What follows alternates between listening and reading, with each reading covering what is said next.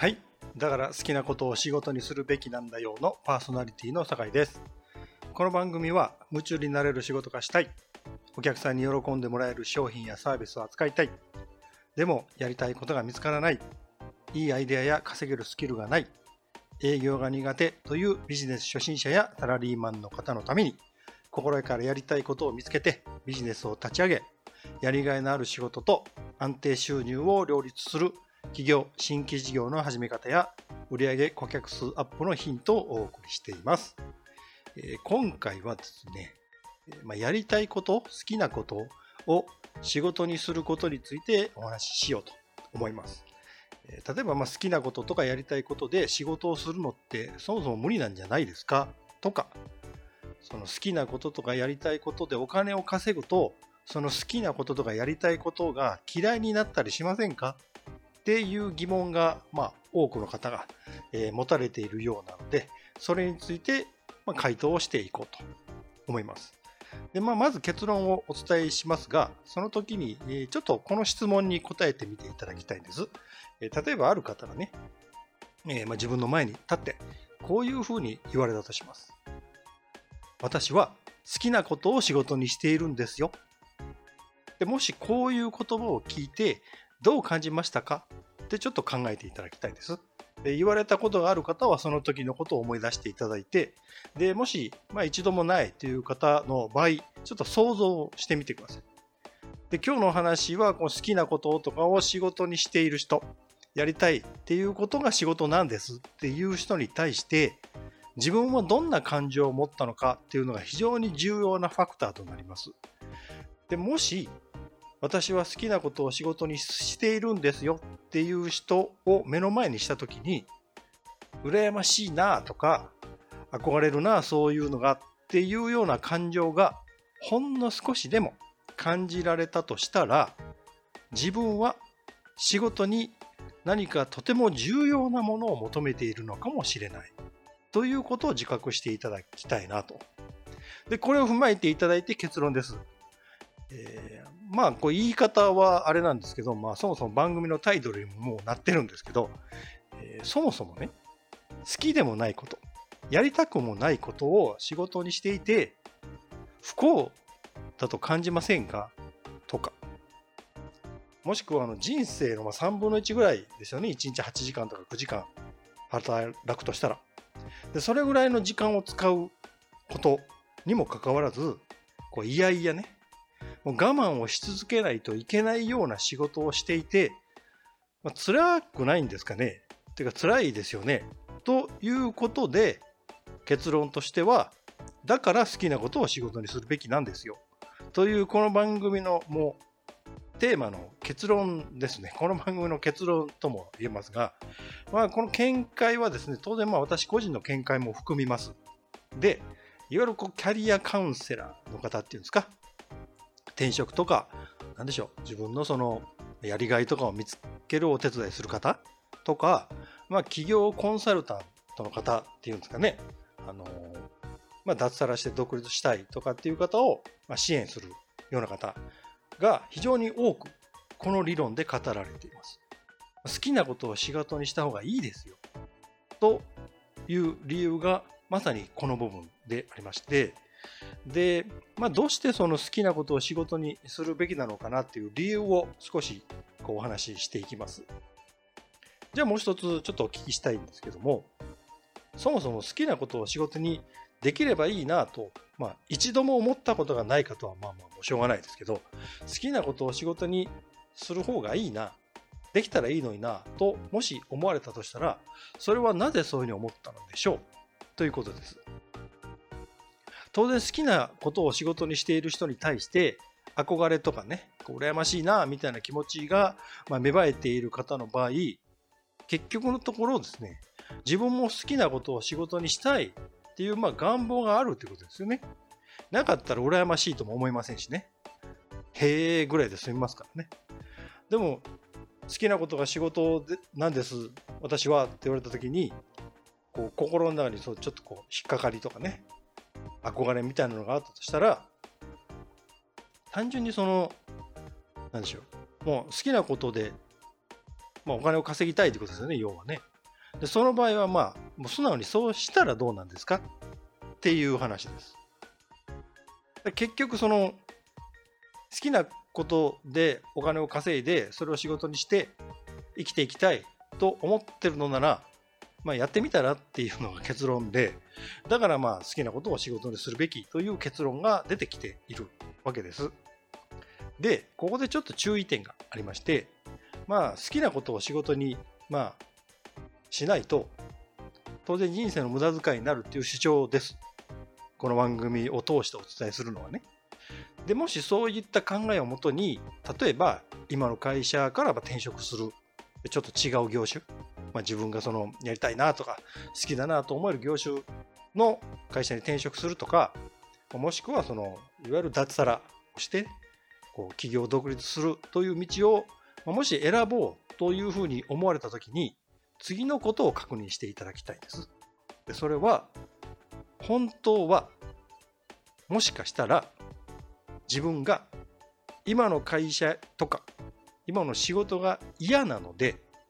好きなことを仕事にするべきという理由を隠れ蓑にするっていうんですかね。っていう理由を前に置いとくことでまあ実際で言うとちょっと現実逃避っていうんですかね。そこから逃げようとしているだけなのではないのだろうか。もしそういうものだったらちょっと考え直した方がいいんじゃないかっていう話なんですが結局そのやりたいことが仕事になってないっていうことを突き詰めていくときに必ず出てくると思います。で今結局やってることがまあまあ納得できないとかいやだからそこからこうなんでしょう場所を変えるっていうんですかね環境を変えるっていう意味でそれが好きなことを仕事にする理由ですってなるとちょっとまあ微妙な話が出てくるんですよ。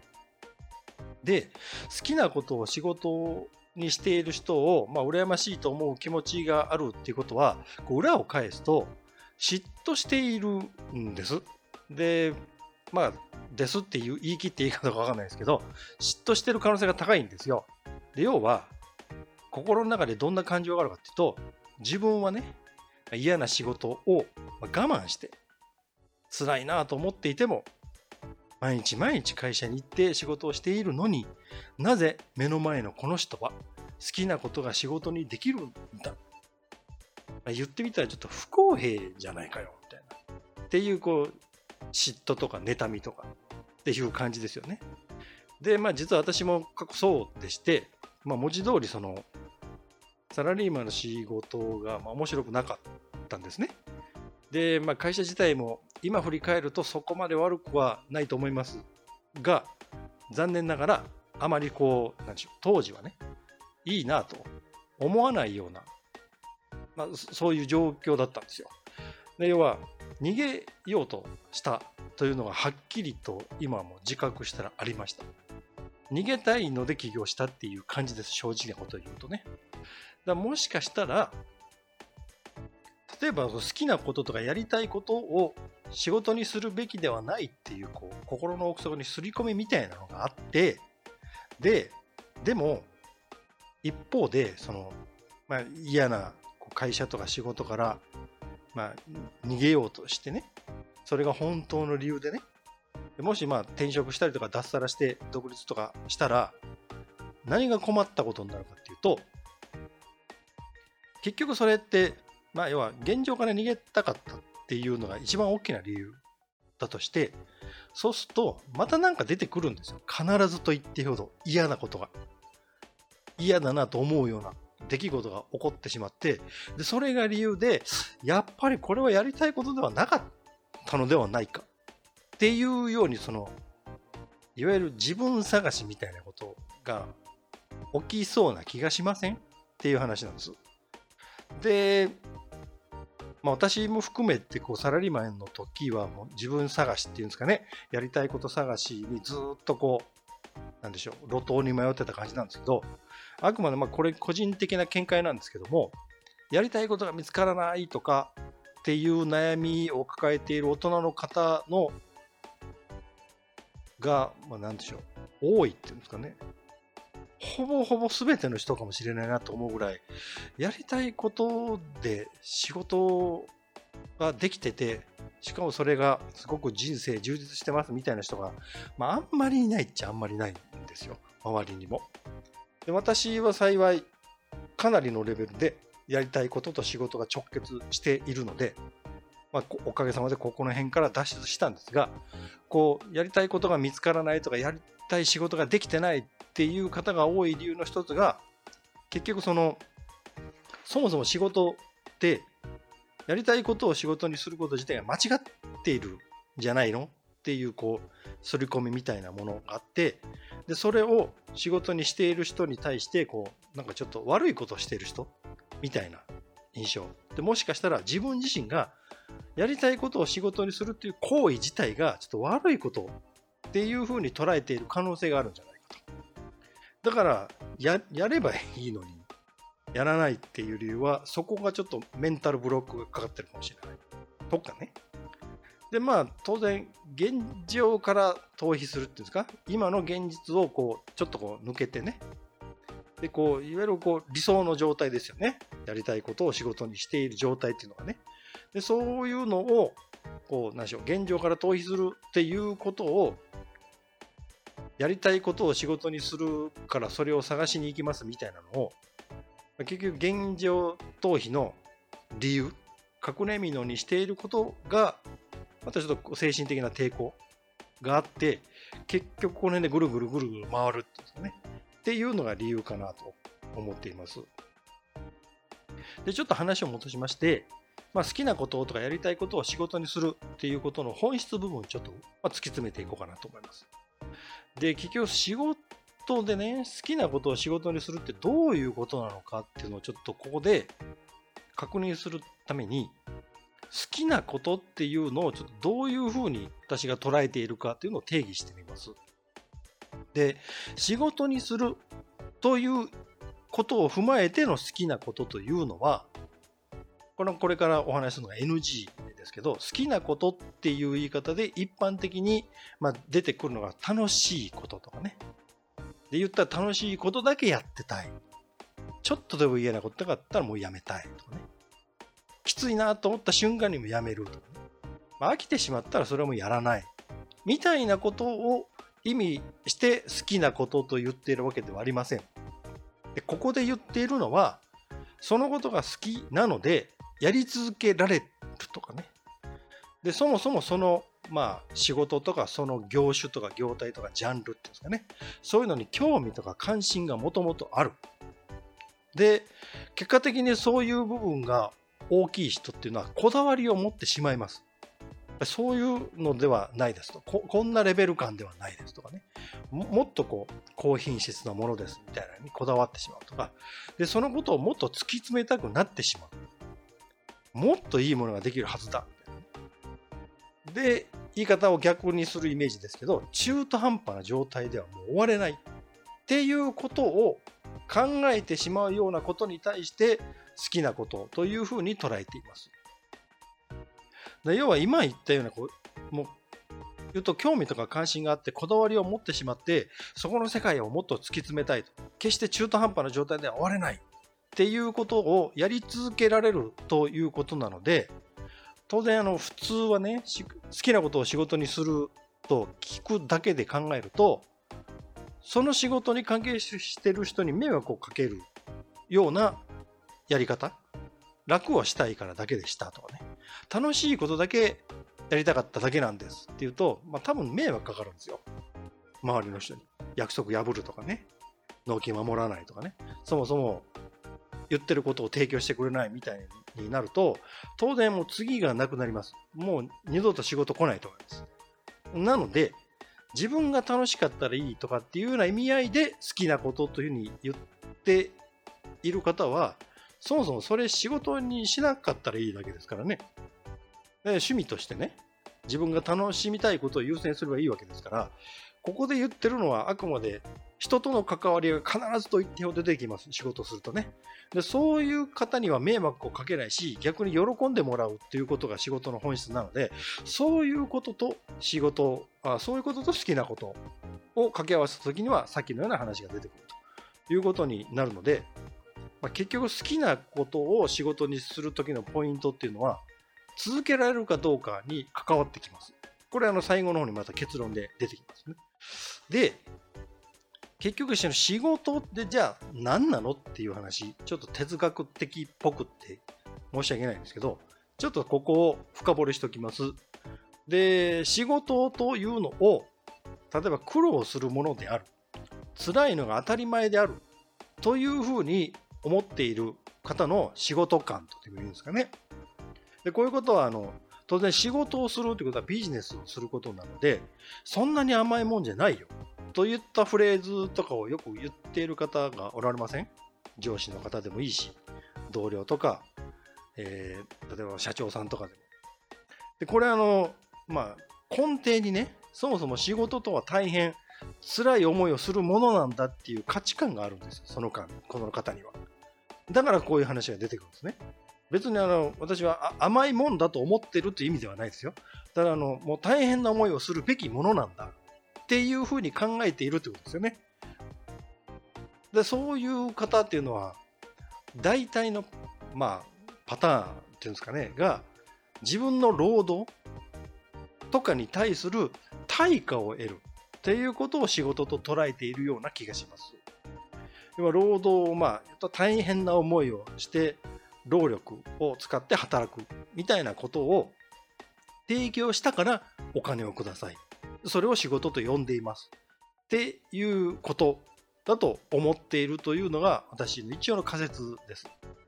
で、サラリーマンの方はおそらくこういう感覚だと思います。仕事感っていうのは。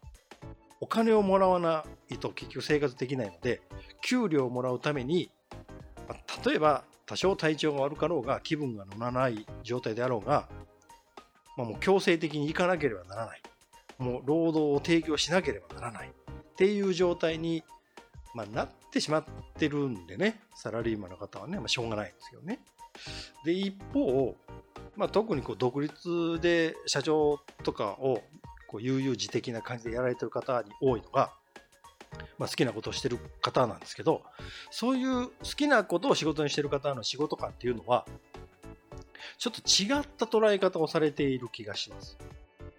でそれはお客さんが喜んでお金を払ってくれる何らかの価値を提供することを仕事と呼んでいるっていう感じですね。労働じゃないんですよ。価値を提供することを仕事と呼ばれてるというように捉えられてるんですよ。だまあ言うとお客さんからありがとうという言葉とかね役に立ちました助かりましたっていうことのお礼の意味をこうお金として受け取っているというふうに考えておられる方が多いです。で要はお金をもらう理由が違うんですよ。一方はこう苦労して何らかのものを渡したのでお金をくださいっていう感覚の人と、ものすごくありがとうよと、よかったですと喜ばれたので、そのお礼の意味としてお金を私はもらっていると。ここに大きな違いがある。じゃあちょっとここでね、好きなことがどういうことかっていうのと、仕事っていうのはどういうことかを確認してきたので、じゃあ好きなことを仕事にするっていうことをちょっと踏まえておきます。で一応これはあのこの回での私の結論なんですけど、自分がね、興味とか関心があって、しかもこだわりを持って、そのジャンルのことを突き詰めたいと思えるような事柄、まあ、商品とかサービスっていう意味でもいいです、をお客さんに価値として提供した結果、ありがとうと言ってもらえることを仕事というふうに捉えています。ではもうちょっと簡潔な表現すると、お客さんに喜んでもらえる商品やサービスを提供することが仕事ということです。で、おそらくこれがあの、まあ、ビジネスっていうか商売っていうか仕事の本質だと思うんですよ。その自分が苦労するとか苦労しないの話じゃなくてお金を払う側の人が喜ばないともう何も始まりませんよねっていうことででその時に自分が扱ってる商品とかサービスにものすごく強い興味とか関心があるっていうのが大事ですね。で、その商品とかサービスにこだわりがある。例えば自分が作ったのであれば、ものすごくこだわりがあって作られるはずです。妥協できないっていうね。でもしかしたら他の、まあ、会社さんとかが作ってくれているものがものすごくいい逆にこんだけこだわりのあるものはもう自分で作れないからって扱わせてくださいって言ったとしても、そこのメーカーさんに多分言うんですよね。もっといいものを提供しませんか？みたいなことをね。で、とことんそういうことを突き詰めていくような方は、まあ、結果として周りと差が自然と出てきますよねっていう話です。で、まあ、好きなことを仕事にするメリットをもう一回、まあ、確認の意味でね、ここまでのお話で、ほぼほぼそれはお伝えしましたけども、まあ、ちょっと確認の意味でいきますと、好きなことなんですよ。仕事なのにもかかわらず。っていうか、まあ、好きなことを仕事にするのが普通だと僕は思ってるんですけどね。だから好きなことなので、当然、あの、感覚として努力をするっていう感覚があんまりない。辛い思いをするっていう感覚がないんですね、あんまりね。周りから見たら、すごい努力してるように見えるんですよ、その人は。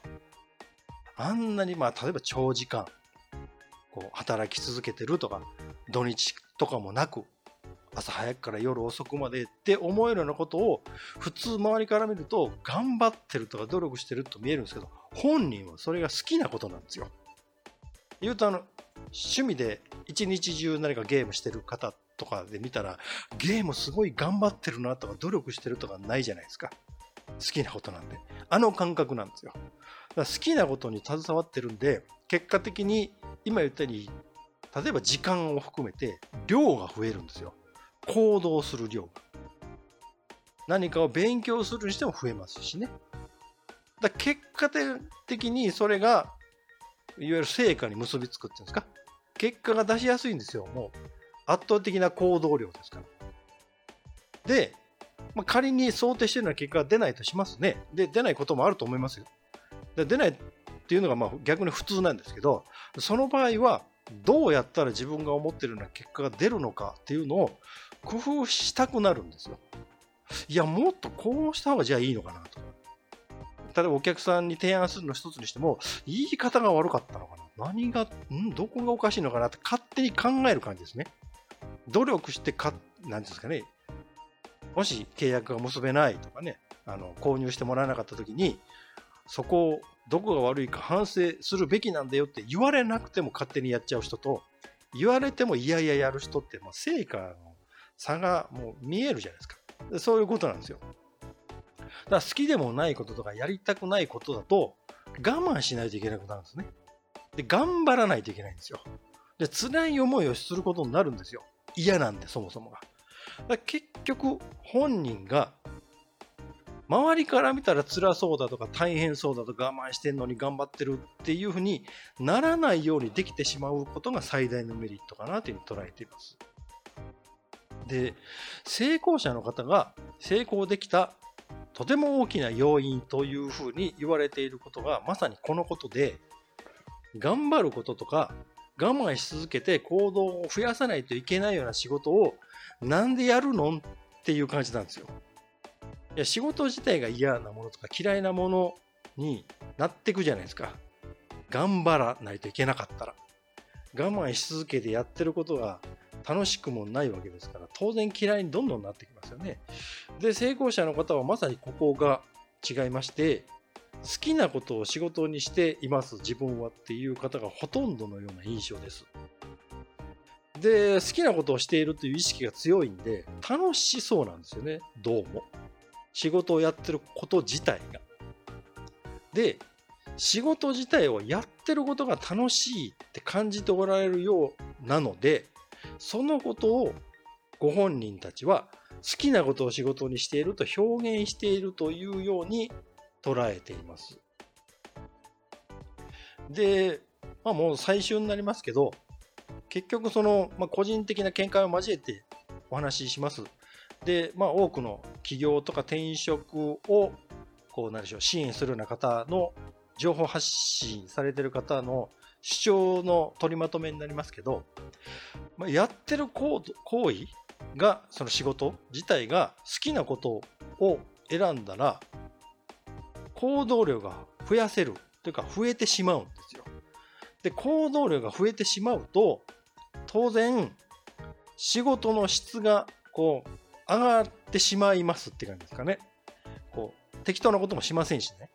で、いろんなことをこうやられて、それなりのこうレベルっていうんですかね、なられた方は分かると思いますけど、単純にいっぱい時間使うだけでうまくなるじゃないですか、基本的には。うまくなるんですよ。何をやってもうまくなるんですよ。ましてそれが自分がやりたいことですからね。で、仮にうまくいかない時があったとしても、まず量が多いので、失敗を踏まえて、その経験を活かして、どういう風にしていったらいいかなっていうことを学ぶ量も増えるんですよ。だから何にしても量が増えるんです。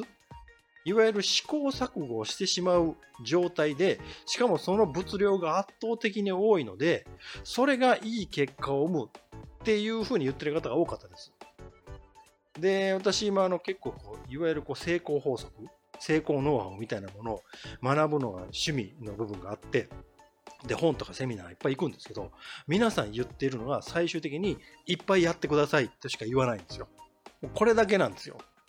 ものすごくこう身も蓋もないこと言いますけども、成功ノウハウとか特にこう、なんでしょう。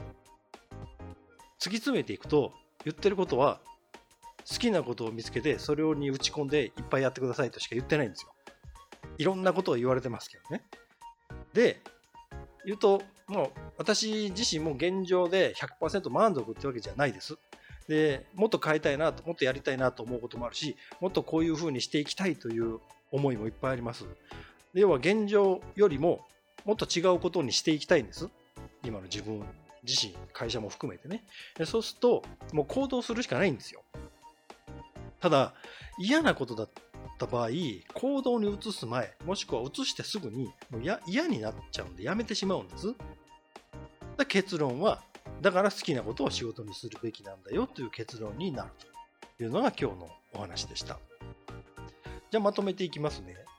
一応あの、まあ、好きなことを仕事にするのは無理とか嫌いにならないんですかっていう疑問に、まあ、多くの専門家の方の見解も交えてお答えしました。結論は好きなことをするべきだと思います。で、成功者の多くがそれで成功してるから。逆に言うと、いやいややってて成功してしまう人は、まあ、おられると思いますけど、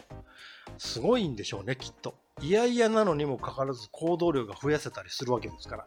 もしくは、あんまり失敗しないようなコツみたいなのがもともとあるのか、生み出せるのか分かりませんけどね。多分、イレギュラーな方っていうんですかね。ものすごくこう、なんでしょう、特殊な方だと思いますよ。やっぱり好きでないと、そもそも続けにくいですしね。で、まあ、好きなことを仕事にすると、ここまでお話してきたように、行動量が増やせると、いろいろなメリットが出てきます。っていうお話をしました。だ結果を出そうと思うと、辛い思いをしなくても、それがやり続けられるっていう状態がメリットにもなるので、やりたいことを仕事にされるべきと。じゃあ、具体的にどうやっていったらいいのっていう話になるかと思うので、ちょっとそれは次回にお話ししようと思います。でもしね、こう、どうしても今の会社の仕事とかね、今の会社そのものにもちょっと疑問があるとか、なんかもう一つ引っかかるなとか、仕事自体、まあ、特にできるし、お給料もそれなりにもらってるし、生活には困ってないんですけど、正直生きてる実感がないんですよね、みたいなことがもし終わりの場合、まあ、ご連絡いただければ何らかのお手伝いはできるかなと思いますので、えー、まあぜひ今日のお話も参考にしていただいてね、悔いのない人生を送っていただければと思います。